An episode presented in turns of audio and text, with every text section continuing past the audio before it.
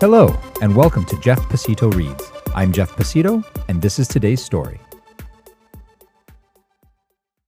Chrism, Chapter 2 Talamyata. He pulled her head back as she screamed, fingers twisted into the long, wavy brown locks that draped down her sweat stippled back. Arched in a sharp curve, eyes wide, chin jutting, and mouth agape, she froze in the moment of pulsating passion before her body slumped down against his. The slick flesh of their heaving chests pressed against each other, lungs swelling in an out of sync pattern that complemented each other as only lovers' inconsistencies can. Her head lifted mid breath, damp hair framing her angular face as it pooled about his slowly blinking eyes. Sweat quickly cooled against her smooth breasts and his lightly haired chest. He fluttered his eyes quickly, blinking away the dark strands as her pouting lips cracked a smile and her body bucked slightly in a silent giggle.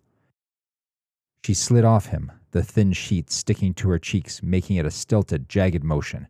He sighed deeply as he fell out of her, eyes refocusing on the stippled ceiling above him as his chest rose and fell.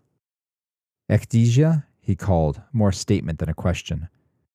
Yes? She paused in her swaying saunter away from him, her naked form in mid stride, still facing forward, away from him.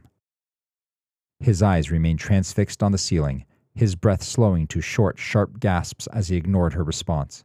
He blinked, twice, then turned slowly to his side, back to her, and tucked his hands up under his pale cheek. He closed his eyes against the cool blue shafts of moonlight permeating the porous sheet of cotton that made up the off white curtain.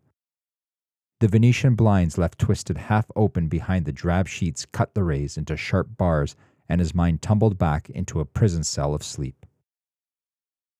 His eyes were tearing, streams running back from the corners across his temples and pooling in the ruts of his ears. His teeth gritted and lips flapped wildly, the wind cutting deep caverns inside his mouth. The heavy air stung his eyes with its mix of chemicals and pollutants biting at his flesh. His tears streamed from both sorrow and the relentless wind. His vision fogged at brief intervals, and he couldn't tell if it was clouds or smoke from the fires of war that he plummeted through. Whatever their cause, the brief moments of reprieve they offered were lost islands in the hellscape of violence he fell through. Blinking his blurred vision away, the shocking sight of the bastardized field below assaulted him. Woven with a latticework of ditches and spotted with craters, the field of destruction spanned horizon to horizon in his periphery, the beauty of the work of God decimated under the thumb of man. The motes became ants, and the ants became men as he neared them, each one in their own death march, their individual cairns safely hidden away in their huts and shacks, or a million miles away, killing a thousand men from the knotted end of a tie.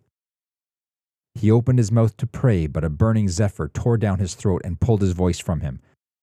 His hands flew to his face, pointlessly shielding him from the earth as the soil struck, compressing the tissue on either side of his hands together, shattering the bone between. The fleshy sheets of fat and tendon offered no cushioning as his nose liquefied. Shards of bone from his hands piercing the flesh of his cheeks and forehead an instant before the impact shattered the sharp bone structure in his face. His eyes were slashed into gelatinous chunks as the protective curve of his orbital bones compressed in on them. The mass of his bulk continued forcing him downward into the ground, his sinews systematically snapped, organs imploding and collapsing, pierced and compressed by each other part of his form. His hearing remained until the back of his skull completed its trajectory, rendering itself from his flesh and destroying his mind. His hearing remained just long enough to hear his soul scream. She woke suddenly with a shallow gasp alone in the bed. Turning her head to the right, she saw the soft glow of warm incandescent light barely flickering beyond the door to her bedroom as she focused out of her sleepy haze. Another nightmare. The same nightmare, the nightmare of his earliest memory, the memory of a birth and simultaneous death. She rolled to her left, staring absently at the slight impression his body left in the weakened springs of the cheap mattress and the pucker in the pillow where his head had laid. She ran her hand down the cool, bare crevice, imagining each undulation of his taut frame until it sunk beneath the sheets. She may have slid her hand back up, but that may have only been a desire her imagination fulfilled as her breathing became long and deep while her mind tumbled away. Thank you for listening to today's story. Please join us next week for Chrism Chapter 3 Kula.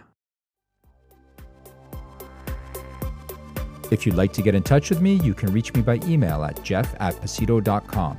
That's J E F F at P A C I T T O.com. On Twitter at jpacittoreads or visit our website at pacitto.com. See you soon.